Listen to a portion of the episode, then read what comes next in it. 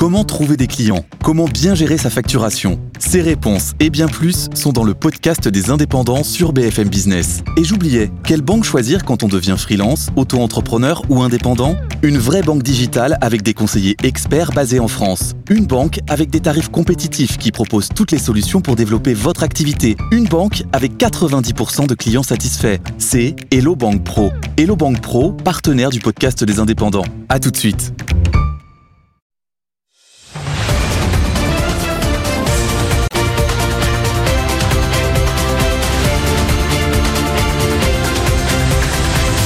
Jusqu'à 9h, Good Morning Business.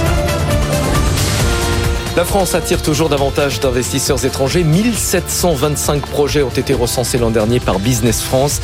Projets qui ont permis de créer près de 59 000 emplois sur notre territoire, 31% de plus qu'en 2021. On va en parler avec Laurent Saint-Martin, directeur général de Business France. Bonjour, merci d'être en duplex avec nous. Pourquoi est-ce que la France a été encore plus attractive l'an dernier euh, aux yeux des investisseurs étrangers On ne peut pas dire que le contexte euh, était particulièrement favorable pourtant. Bonjour à vous. C'est effectivement ce qu'il y a euh, à saluer dans ces chiffres, dans ces très bons chiffres pour l'année 2022. C'est que la France était reconnue euh, depuis plusieurs années comme un pays attractif, troisième année consécutive, premier pays européen en termes d'investissement direct étranger. L'inconnu était de savoir si la France était perçue comme un pays capable de traverser les crises, capable d'avoir une résilience supérieure aux autres et surtout capable d'investir dans son avenir.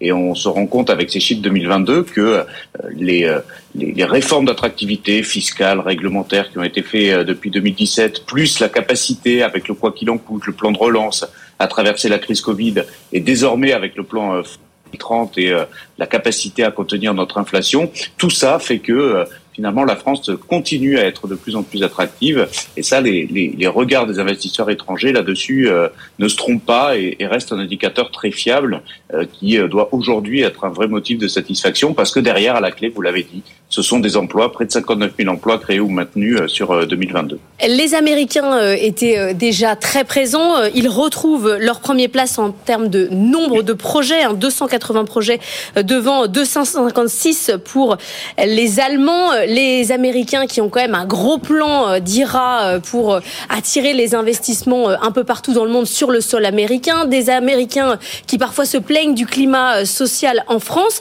Ça peut durer, cette espèce d'état de grâce la France, ou à un moment donné, il va y avoir une ouverture brutale des yeux américains.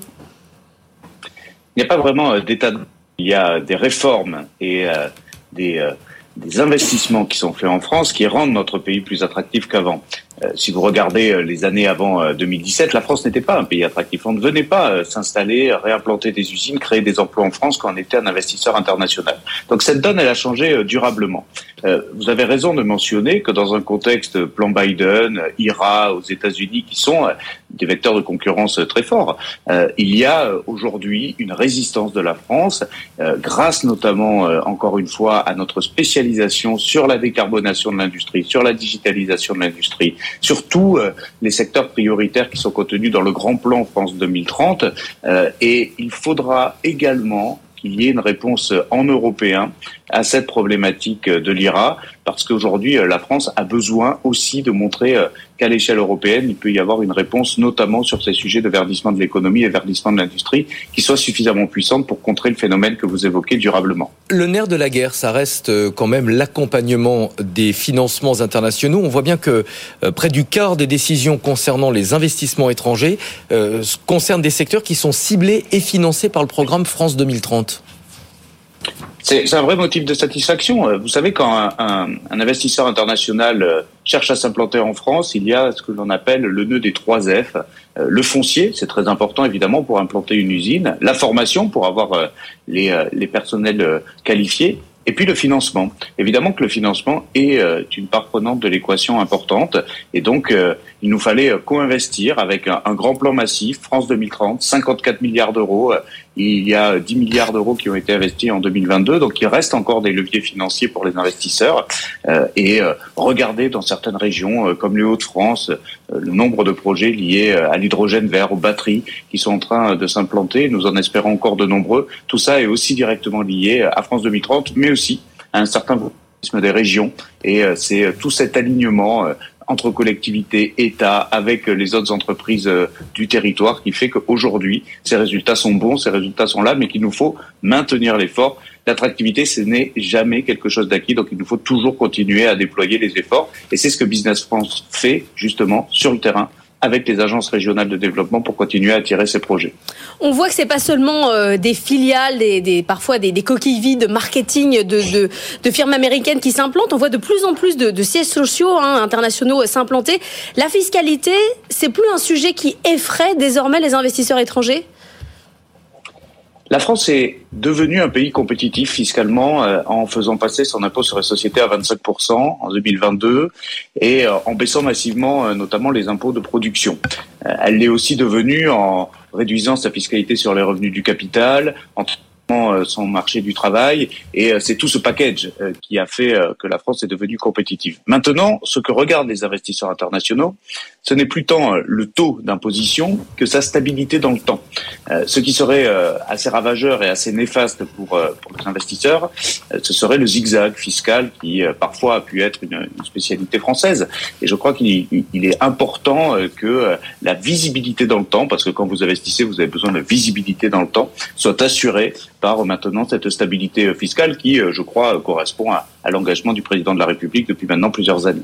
Vous êtes euh, à Barcelone, c'est pour ça que vous êtes euh, en duplex ce matin avec nous au Mobile World Congress. C'est le grand raout des, téléphones mobiles. Là-bas, on parle de quoi? On parle aussi de souveraineté. On parlait ce matin de, Nokia qui considère que c'est désormais un avantage de, produire en France. Ça, ça, vend mieux, en fait, le Made in Europe. Le, la question de la souveraineté, elle est au cœur des débats là-bas. Oui, la souveraineté, elle est ici, elle est au cœur euh, des débats, à la fois pour euh, effectivement les problématiques d'attractivité dont on parlait, aussi pour les problématiques d'export. Vous savez, on dit souvent que l'export commence dans son propre pays. Euh, il est important qu'il puisse y avoir une maîtrise des, des chaînes de valeur, il puisse y avoir davantage de souveraineté aussi dans les dans les sujets industriels. C'est le chemin que prend la France. Cette réindustrialisation qui est amorcée, vous savez, elle n'est pas anecdotique. Elle sera la clé de cette bascule de la balance commerciale que vous savez fortement dégradée aujourd'hui en France. Et donc effectivement, je suis euh, ici euh, à accompagner plus de 150 entreprises exportatrices françaises au Mobile World Congress qui ont euh, des très belles technologies. Ce sont des pépites françaises que nous voulons exporter dans le monde. Mais pour cela, pour pouvoir exporter, eh bien, il nous faut aussi cette capacité à produire en France. Au-delà de nos seuls centres de recherche et développement, il nous faut davantage produire en France pour pouvoir s'exporter. Donc c'est ce cercle vertueux finalement euh, qui euh, aujourd'hui est en train d'être pris. J'insiste sur le fait que rien n'est acquis euh, et qu'il nous faut vraiment rester rester collectivement concentrés sur sur ces efforts-là de regain de souveraineté et puis surtout de capacité à reproduire des usines, à recréer de l'emploi industriel sur nos territoires. Merci beaucoup Laurent Saint-Martin d'avoir été en duplex avec nous, directeur général de Business France.